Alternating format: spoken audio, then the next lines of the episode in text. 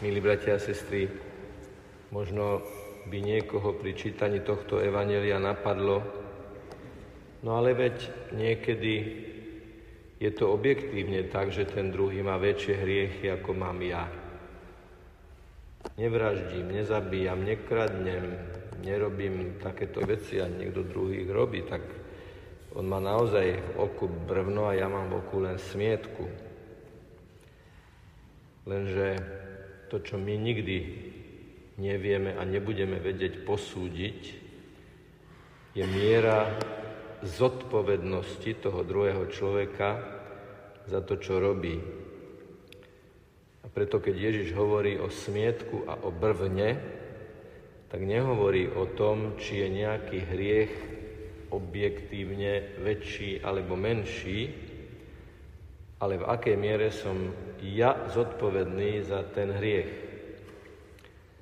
A keďže pán sa ma pri konečnom súde nebude pýtať najprv na hriechy druhých, ale na moje hriechy, tak tie hriechy sú pre mňa najväčšie, lebo som za ne zodpovedný. Teda to brvno v mojom oku je preto brvno oproti smietke oku druhého človeka, pretože za to brvno som ja zodpovedný, ja s ním mám niečo robiť, ja ho mám nejakým spôsobom identifikovať a na ňom pracovať.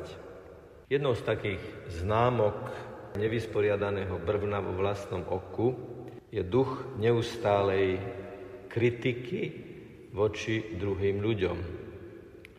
To si môžeme byť istí, že ak niekto stále vyhodnocuje druhých ľudí, a najmä kriticky, tak problém nie je s tými druhými ľuďmi, ale problém je s tým človekom, ktorý neustále žije v takomto posudzovaní voči druhým, aby unikal pred nepríjemným hlasom vlastného svedomia, aby ho prekričal a dokázal si, že tí druhí sú predsa len horší ako ja.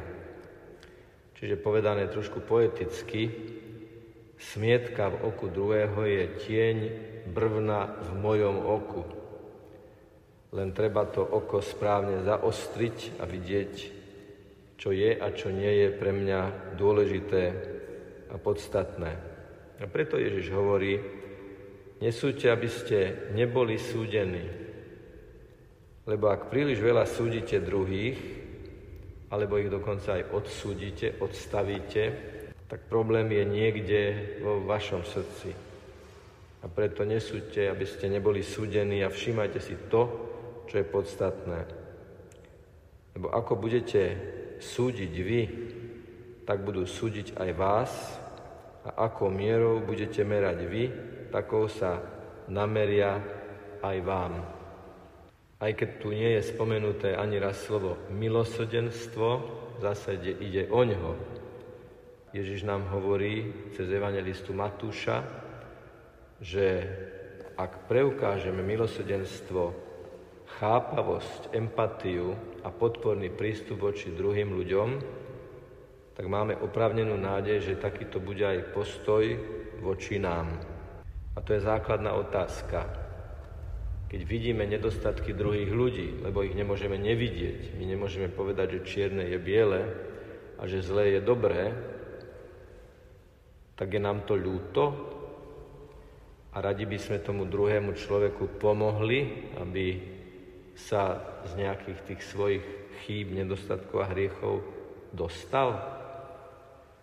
Ale kým ja sám nezažijem Božie milosrdenstvo v priznaní, že aj ja ho potrebujem vo svojej slabosti a hriešnosti, sotva budem vedieť toto milosrdenstvo preukázať druhým ľuďom, teda keď ja som pokorný pred Bohom snažím sa o pokoru pred Bohom, tak potom v tejto pokore viem byť aj milosrdný voči druhým ľuďom. Je veľmi dôležité mať ten podporný prístup. Tou neustálou kritikou, výčitkami, vyťahovaním z minulosti. My môžeme tú osobu ešte viac zadúpať do jej problému. Ale keď pochválime to dobré, poukážeme na to dobré, čo dokázala urobiť, alebo vystihneme tú slabosť a ten problém v duchu nádeje, že sa s tým dá niečo robiť, tak potom je to tá dobrá a správna cesta. Potom budeš vidieť a budeš môcť vybrať smietku z oka svojho bráta, keď najprv vysporiadaš brvno vo svojom oku. Učiteľom milosrdenstva je Pán Ježiš, ktorý nás objíma cez Eucharistiu aj cez slovo a objíma nás bezpodmienečne takých, akí sme, so všetkým, čo v sebe nosíme, aj s našimi chybami a nedostatkami. Nechajme sa objať Pánom Ježišom, ktorý v Eucharistii vstupuje do nášho srdca. Môžeme mu dnes povedať, Ježišu, tichý a pokorný srdcom, sprav srdcia naše podľa srdca svojho a potom z toho načerpaného pokladu milosrdenstva, z toho štýlu milosrdenstva, ktoré nám Ježiš preukazuje a preukáže, potom môžeme dávať aj, aj druhým. Včera boli odovzdávané kryštálové krídla, jedno kryštálové krídlo prevzala aj jedna pani profesorka z Univerzity Komenského a keď povedala, že láska je liečivá, tak sa ozval veľký potlesk. Pretože toto ľudia potrebujú počuť, zažiť a konať. Láska lieči. Skutočná láska lieči. A lieči aj tých, ktorí sa topia vo vlastnej neláske. Láska zo strany druhého človeka ju lieči. Keď bude mať možnosť, tak to tej pani profesorke aj poviem, že tie slova boli naozaj veľmi silné. Nech je pochválený Pán Ježiš Kristus.